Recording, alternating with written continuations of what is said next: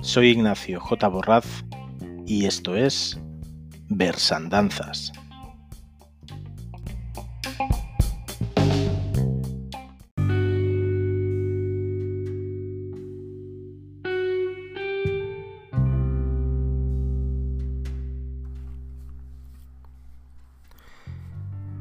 Buenos días a todos. Arrancamos con este tercer programa de literaturas que por el momento lo que hace es seguir recorriendo la vida y la poesía de aquellos poetas olvidados que recuperamos Teresa yo en el, en el evento hasta el próximo verso que estuvimos realizando durante dos años en, Barcelona.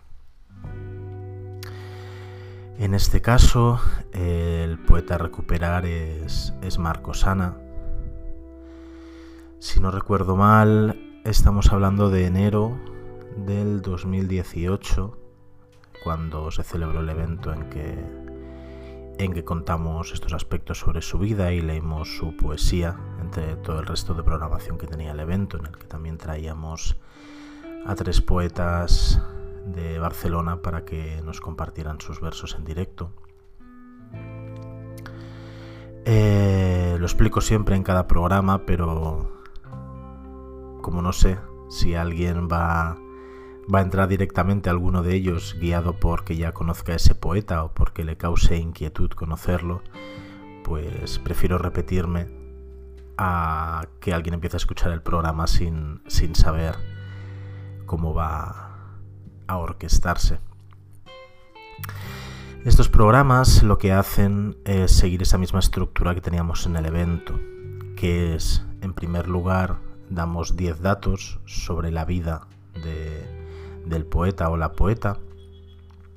En algunos casos veréis que son más de 10, yo me puse la marca de que fueran 10, pero en algunos casos encontré suficientes cosas eh, relevantes o interesantes en la vida de esas personas como para saltarme mi propia norma y que fueran 11 o fueran 12 o alguno más. Como os decía, empezamos con ese repaso sobre su vida y después leeremos, leeré cuatro o cinco poemas, si aún como vayamos de tiempo alguno más. Y la idea es esa, ¿no? Conocer por un lado la vida de esta persona. Siempre en mi trabajo de búsqueda de información siempre intenté rehuir un poco de, de aquellos datos que podríais encontrar en la propia Wikipedia o en la primera fuente informativa que encontraseis, porque para eso pues ya está la Wikipedia o la primera fuente informativa, sino que mi intención fue escarbar en diferentes fuentes y acabar sacando no solo aquellos hechos relevantes desde un punto de vista biográfico, sino también pequeñas anécdotas de, su vida que nos acerquen más a la persona, ¿no? porque a veces los, datos tal cual son muy fríos. No me enrollo más, eh, como os decía, este programa lo dedicamos a, a Marco Sana y empiezo contándoos pues estos 10 datos o alguno más, no lo recuerdo, ahora según sigue el guion veremos eh, sobre su vida.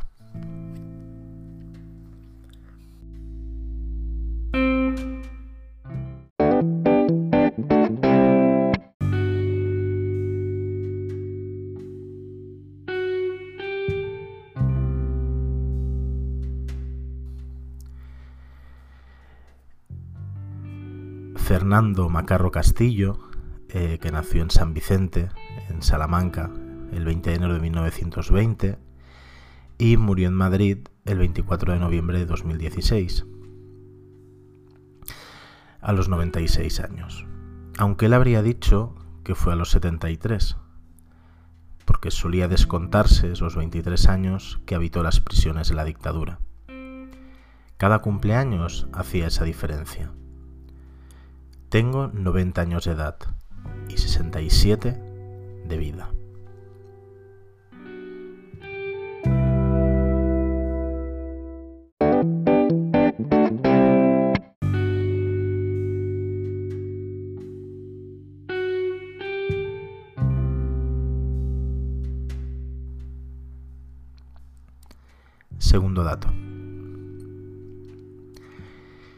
Enero de 1937, eh, su padre murió en un bombardeo de la Legión Cóndor sobre Alcalá de Henares. Marcosana recogió el cadáver de su padre de entre los escombros de una casa destruida por, por la contienda. A un pequeño inciso, pero creo que esto no lo cuento porque es un dato bastante conocido, que como ya leía en el primer punto, realmente Marcosana no se llama Marcosana, se llama Fernando Macarro Castillo y cogió el nombre de Marcosana como poeta porque eran los dos nombres de sus padres, Marcos y Ana.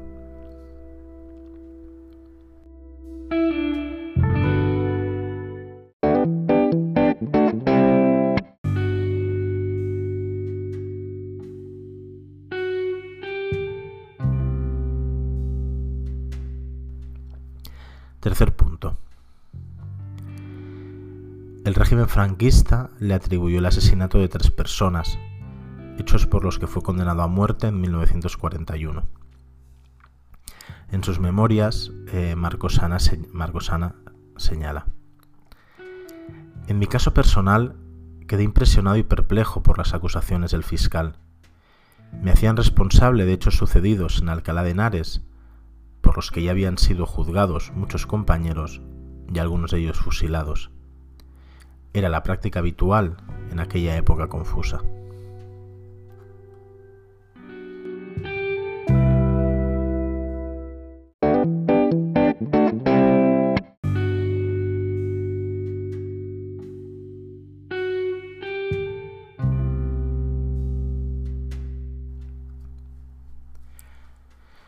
Cuarto punto. En el año 1954, encerrado en una celda de castigo, empezó a escribir poemas apoyándose del revés del plato que le daban para comer. A la luz de un minúsculo candil hecho con un tintero, alcohol y, y mecha.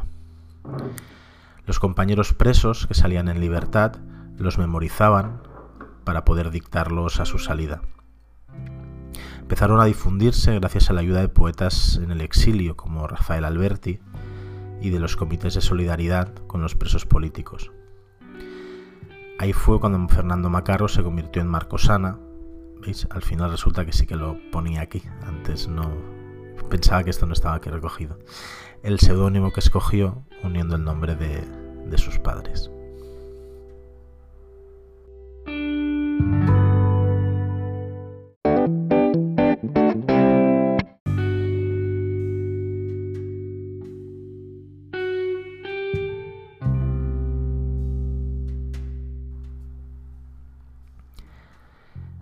Quinto punto. El Partido Comunista eh, había hecho gestiones con Fidel Castro para que se tratase de conseguir de Franco la libertad de, ciertas personas. Entre ellas el dirigente comunista Simón Sánchez Montero, el socialista Antonio Amat, el dirigente del Frente de Liberación Popular Julio Cerón Ayuso y del propio Marco Sana, la idea era hacer un intercambio por cuatro sacerdotes españoles que habían sido detenidos por el nuevo régimen castrista. Sin embargo, estas gestiones no, no llegaron nunca a fructificar.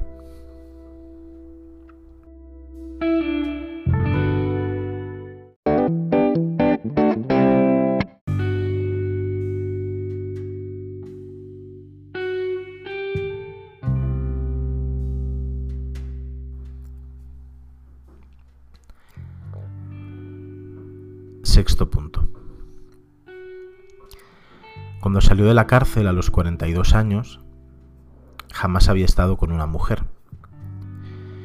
Con sus mejores intenciones, un amigo le llevó una noche a un cabaret, llamó a una chica, le metió 500 pesetas en el bolsillo y le dio las instrucciones para que pases la noche con mi amigo. Aquí esto es una cita de, de Marcos Ana. Se llamaba Isabel y era morena, de ojos grandes, hermosísima. Eh, Marcos Ana fue incapaz de tocarla, al final decidió contarle su historia. Marcos e Isabel pasaron la noche juntos, hablando. Cuando al volver a casa descubrió que le había vuelto a meter las 500 pesetas en el bolsillo, eh, Marcos Ana deshizo corriendo el camino hasta ella. Pero antes de llegar a su pensión, decidió que si aquel día pagaba arruinaría para siempre el recuerdo de lo que había sido aquella noche. Entonces lo que hizo fue entrar en una floristería y pidió 500 pesetas en flores.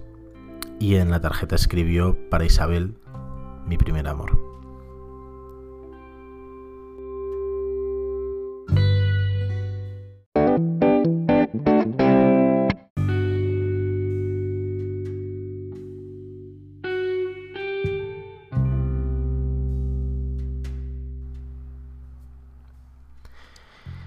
Punto.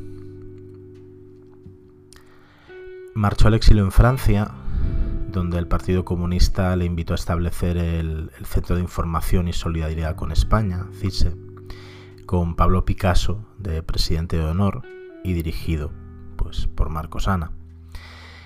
En él participaban también pues, eh, reconocidos eh, personajes de la cultura ¿no? francesa como Yves Montand, Michel Piccoli, Jean-Paul Sartre o Jean Cousseau.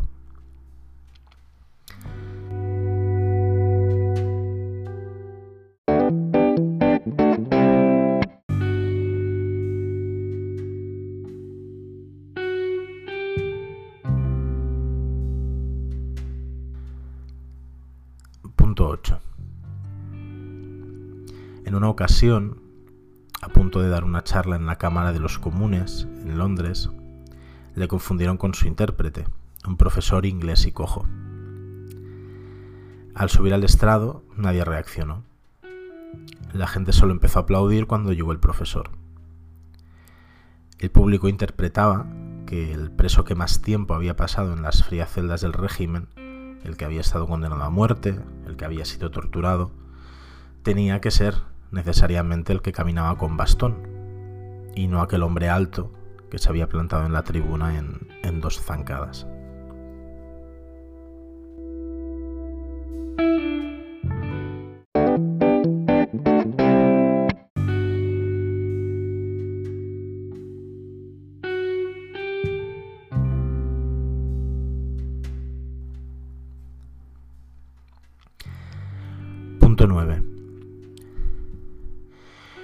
Una madrugada del año 1963, apenas dos años después de salir de, prisión, eh, pues estuvieron una noche ¿no? Eh, compartiendo eh, comida y, historias con, Pablo Neruda.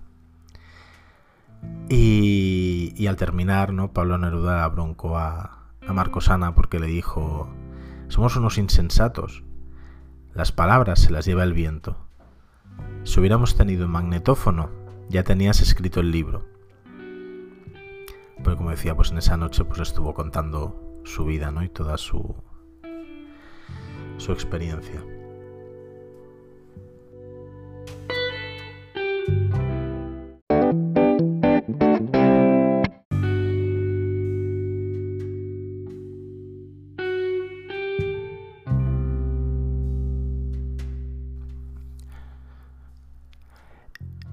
Punto 10. En el suplemento domingo apareció un, publicado un avance de las memorias de Marcos Ana y allí aparecía pues el vértigo de esa primera experiencia amorosa, ¿no? Los 41 años. Ese hombre temeroso que nunca había estado con una mujer, sus titubeos, esa prostituta que se enternece con su historia y no quiere cobrarle, ese paseo de madrugada por la Gran Vía, y esa noche inolvidable pues, se convirtió rápidamente en, celuloide en la cabeza de Pedro Almodóvar. Al día siguiente, el mismo lunes por la mañana, eh, Almodóvar pidió que le enviaran el libro y a los cuatro días decidía que quería conocer a Marcosana y, y hacer la película. La verdad es que aquí me pilláis porque realmente no, no conozco si, si Almodóvar llegó a hacer esta película. Lo buscaré porque ahora me ha quedado ahí la curiosidad.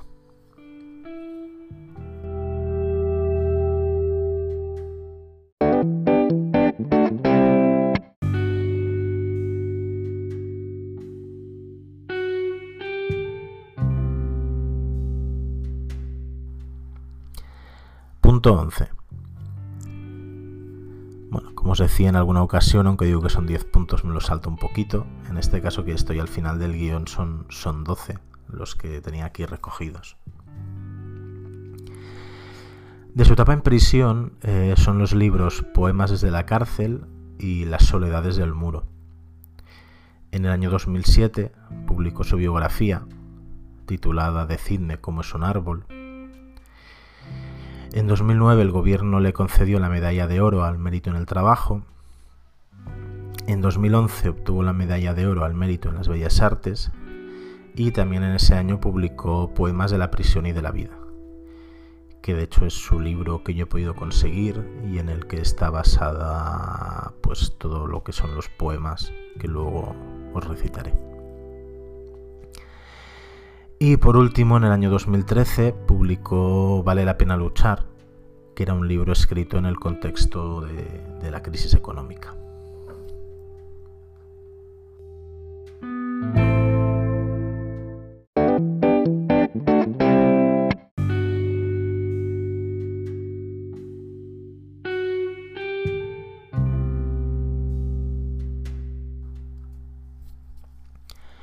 Punto 12.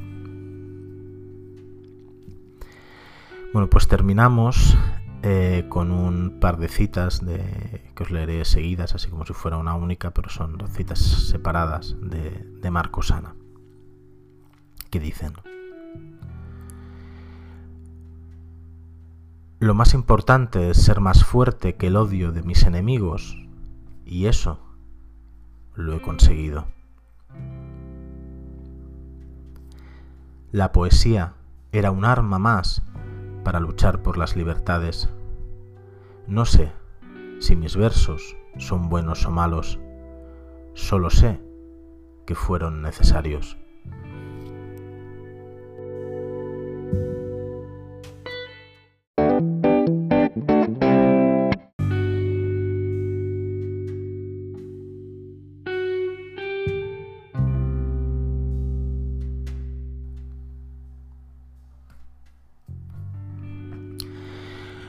Aquí estos puntos sobre la vida de, de Marcosana. Espero que os hayan sido interesantes eh, y que os llamen la atención pues, para buscar más, más datos o conocer más la figura de, este poeta que aunque por ahí sobrevolaba algunos de los puntos, creo que en ningún momento, bueno sí, creo que en el que se habla de, de su conferencia en Londres, pues eh, fue el preso más, más longevo de toda la dictadura española, que estuvo 23 años en prisión de forma ininterrumpida.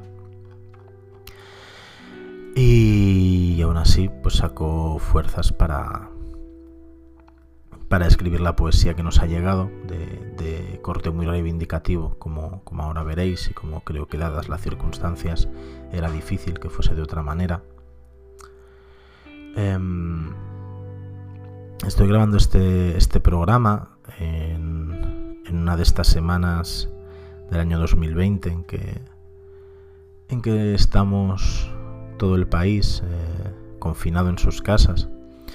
Y realmente creo que, que choca más ¿no? el, el ver cómo, cómo, cambia tanto la vida cuando, cuando estás encerrado, con muchas comillas, porque al final una cosa es estar encerrado en tu propia casa, eh, con tus libros, en mi caso, con, con tu cama, con, con, tu vida o todo aquello que material que vas arrastrando con la vida, pero también con personas, ¿no? Porque al final, pues yo tengo la suerte de estar confinado con, con mi hermano y es mucho mejor que estarlo en soledad. Y tampoco es un confinamiento total, porque, pues, aunque sea brevemente y pocas veces, pues, pues uno sale, ¿no? A, a comprar comida y otros y otros productos esenciales. Y desde esta perspectiva, pues igual es el momento en que más podemos imaginarnos, pero con grados y grados de diferencia, lo que puede ser estar 23 años encerrado, realmente encerrado, en, en una celda sin ninguna comodidad. Y si algunos yo más o menos lo voy pasando, pero no deja de ser una circunstancia extraña y en algunos momentos dura, ¿no? La de este confinamiento. Pues como debió ser toda esa peripecia vital.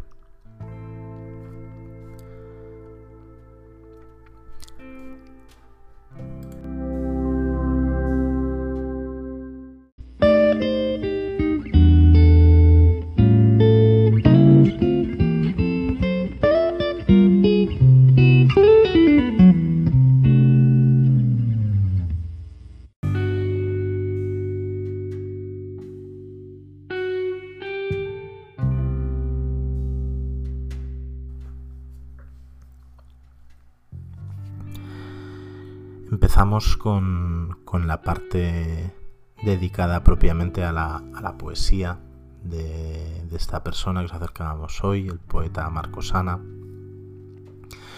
Yo creo que va a dar tiempo al menos para leer seis poemas, sin que nos vayamos más allá de los 35-40 minutos. En el primer programa pretendía que, que fueran los programas más cortos. Creo que el primero de Manuel Alto Laguirre toca por poquito los 20 minutos. Pero bueno, creo que hay que dar espacio a cada cual pues con, la información que en su día se recopiló ¿no? de irrelevante sobre ellos. Así que, bueno, el segundo sobre Matilde Alba Swan quedó en, quedó en 40 minutos. No me parece tampoco un mal. un mal tope, ¿no? Un mal eh, eh, una mala temporización para tener en mente para que los programas tampoco se vayan muchísimo de tiempo. Eh, en la mayoría de los casos tengo recogidos cinco poemas que eran los que en principio íbamos a leer en directo y un par más, por si acaso por si daba tiempo. Así que bueno, tampoco tampoco lo que tengo yo preparado da para, para explayarse mucho más, a menos que sea yo que me enrolle, como, como estoy haciendo un poco ahora. y como no es la idea, vamos a, a pasar a los poemas.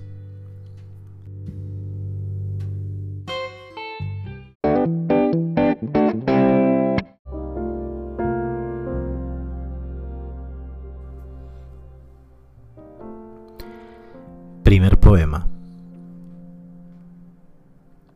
Autobiografía. Mi pecado es terrible. Quise llenar de estrellas el corazón del hombre por eso aquí entre rejas, en diecinueve inviernos, perdí mis primaveras.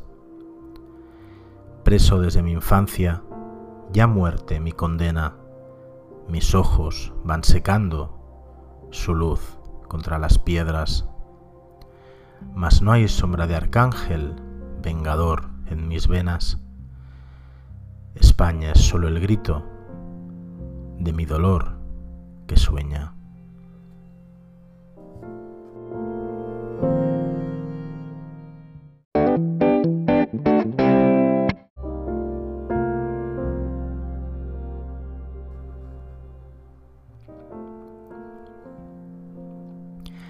Segundo poema. Mi corazón es patio. La tierra no es redonda, es un patio cuadrado donde los hombres giran bajo un cielo de estaño. Soñé que el mundo era un redondo espectáculo envuelto por el cielo, con ciudades y campos, en paz, con trigo y besos, con ríos, montes y anchos mares donde navegan corazones y barcos. Pero el mundo es un patio, un patio donde giran los hombres sin espacio.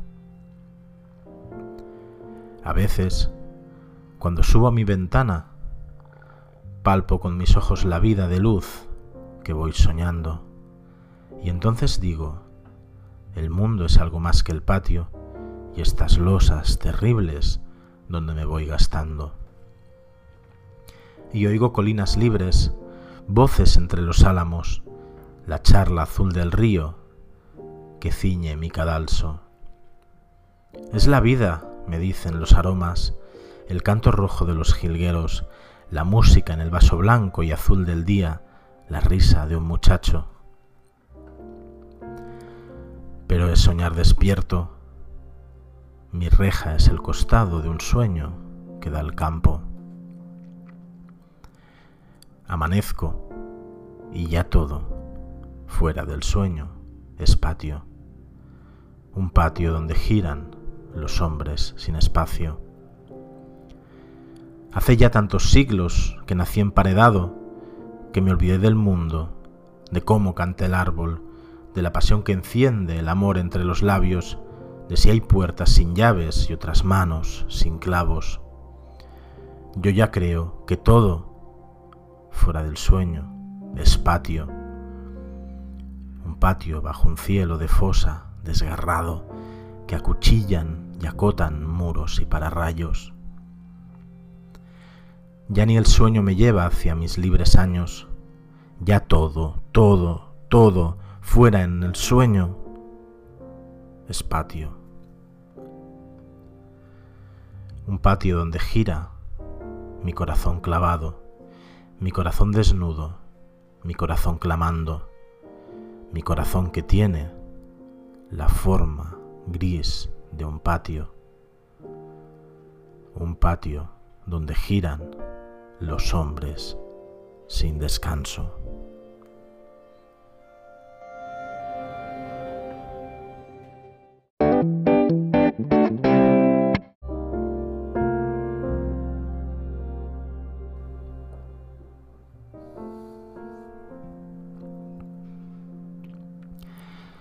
Tercer poema.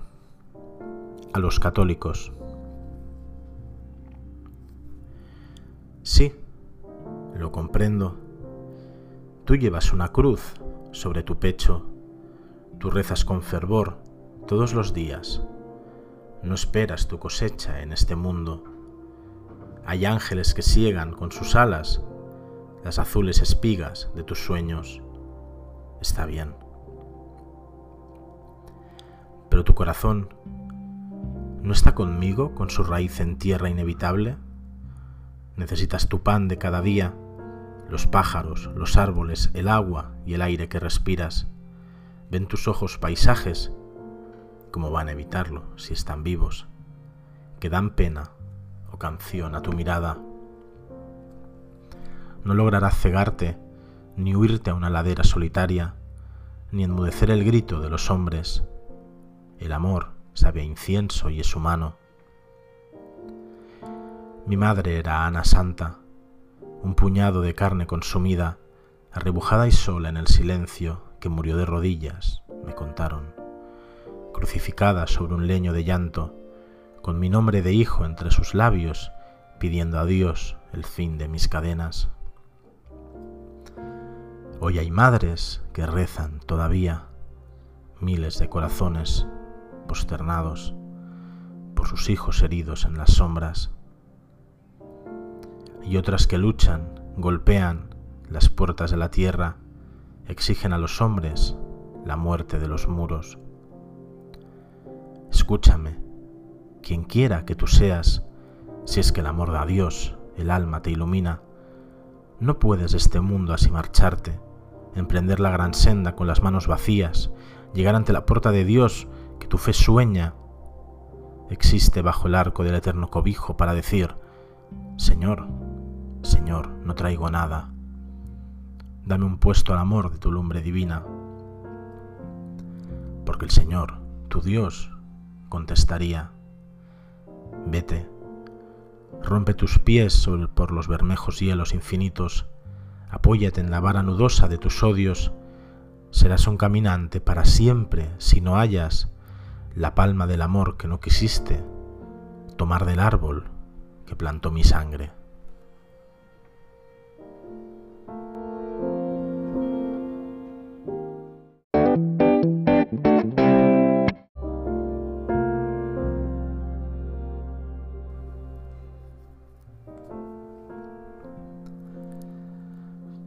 Cuarto poema. Carta urgente a la juventud del mundo. Si la juventud quisiera, mi pena se acabaría y mis cadenas. Decid basta. Haced la prueba. Vuestros brazos son un bosque que llena toda la tierra. Si enarboláis vuestras manos, el cielo cubrís con ellas. ¿Qué tiranos, qué cerrojos, qué murallones, qué puertas no vencieran vuestras voces en una luz de protesta? Todos los tiranos tienen sus pedestales de arena, de sangre rota y de barro babilónico sus piernas. Pronunciad una palabra, decid una sola letra, moved tan solo los labios a la vez y la marea juvenil atronaría como un mar cuando se encrespa. Pero ¿quién soy yo? ¿Qué barco de dolor? ¿Qué espuma vieja? ¿Qué aire sin luz en el viento acerco a vuestras riberas? Como campanario de oro, vuestros corazones sueñan, La juventud es la hora del amor, su primavera. ¿Por qué mover vuestras ramas alegres con mi tristeza? No es mejor que yo me coma mi pan solo en las tinieblas, que mis pies cuenten las losas veinte años más, mientras sueñan mis alas entre las nubes de un cielo roto en mis rejas. Pero la vida, mi vida, me está clamando en las venas, abrasa loca las palmas de mis manos, lanzadera esclava y desclava en mi frente, y el pensamiento me quema. Ved nuestros tonos, ya somos como terribles cortezas, claustrales rostros, salobres ojos que buscan a tientas, sedientos de luz y sol, una grieta entre las piedras. No sabéis lo que es vivir muriéndose a vida llena, grises, sobre grises patios, sin más luz que una bandera de amor. Ni lo sepáis nunca. Mas si queréis que esta lepra jamás os alcance el pecho, no dejéis mi muerte quieta. No dejadme, no dejadnos, que en nuestras sienes abiertas y en un cerrojo sangrante crucificada la lengua. Elevad vuestros pechos pronto, es bueno que esta gangrena os revuelva las entrañas. Echad abajo mi celda, abrid mi ataúd, que el mundo en pie de asombro nos vea indomables, pero heridos, sepultos bajo la tierra, que no queden en silencio mis cadenas.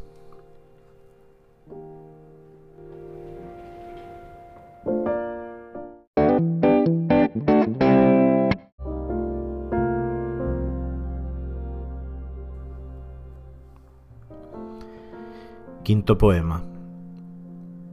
Al soldado que luchó contra mí. ¿Recuerdas aquel árbol, aquel día que grabaste con pólvora y batalla tu nombre de soldado, tu porfía? ¿Era en esta ciudad? ¿Fue en aquel río? En Brunete, en el Ebro, ya que importa. Juan Español firmaba con tu nombre y el mío.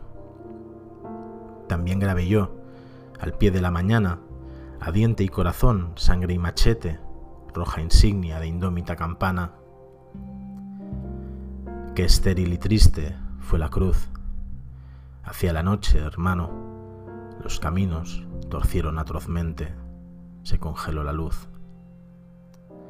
Y de tu sangre hermosa y de la mía no nacieron los trigos esperados, sino sangre y más sangre todavía hermano de la patria y de la pena, tu corazón desnudo está conmigo, cansado de la espada y la cadena. Una palabra, amor, necesitamos. Un grito claro, España y todos uno. El pueblo sufre y lo destruyen. Vamos, digamos no la muerte, que la vida es el amor, la paz, la luz del alba, la libertad que rota y malherida entre escombros de sangre se levanta.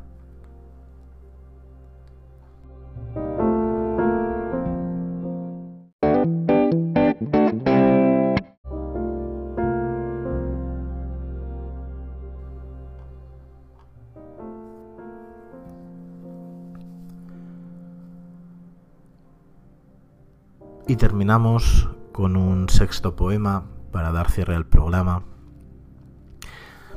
como hoy he hecho en los demás, hago la despedida antes y así que el último sonido que os quede sea, sea el de este poema para despedir a, Marcos Ana. Eh, gracias por, por, escuchar este programa más. Espero, como decía ya antes, que os haya interesado tanto su figura personal como su vida, como ahora que llegamos al final, que también hayáis encontrado belleza y que os hayan Em, golpeado sus poemas. Yo creo que en este caso hay más golpeo que belleza, aunque también la hay. Y que todo esto os anime pues a conocer a este poeta, a consumir sus poemas, a comprar sus libros y en definitiva pues a acercaros a otra figura más de la poesía, eh, tal vez poco, poco recordada. Eh, hasta el próximo programa y terminamos con este sexto poema, Canto absoluto a la libertad. Su herida, golpead de vez en cuando, no dejad jamás que cicatrice, que arroje sangre fresca a su dolor y eterno viva en su raíz el llanto. Si se arranca a volar, gritadle a voces su culpa, que recuerde, arrojadle pellas de barro oscuro al rostro. Si en su palabra crecen las flores nuevamente, pisad su savia roja hasta que nazcan lívidas como manos de muerto. Talad, talad, que no descuelle su corazón de música oprimida. Porque esa es vuestra ley, tan extraña a la mía. Si un río se alza para hablar con la luna, ponedle un dique oscuro. Si una estrella olvidando su distancia se mece en los agraces labios de un muchacho, denunciadla a los astros. Cuando un corzo se beba la libertad y el bosque, atadlo como a un perro. Si hay algún pez que aprendiera a vivir sin el agua, negadle orilla y tierra. Si el alba se deslumbra de claridad alada, clavad las hojas verdes de la noche en sus ojos. Si hay un hombre que tiene su corazón de viento, llenádselo de piedras y hundidle la rodilla sobre el pecho.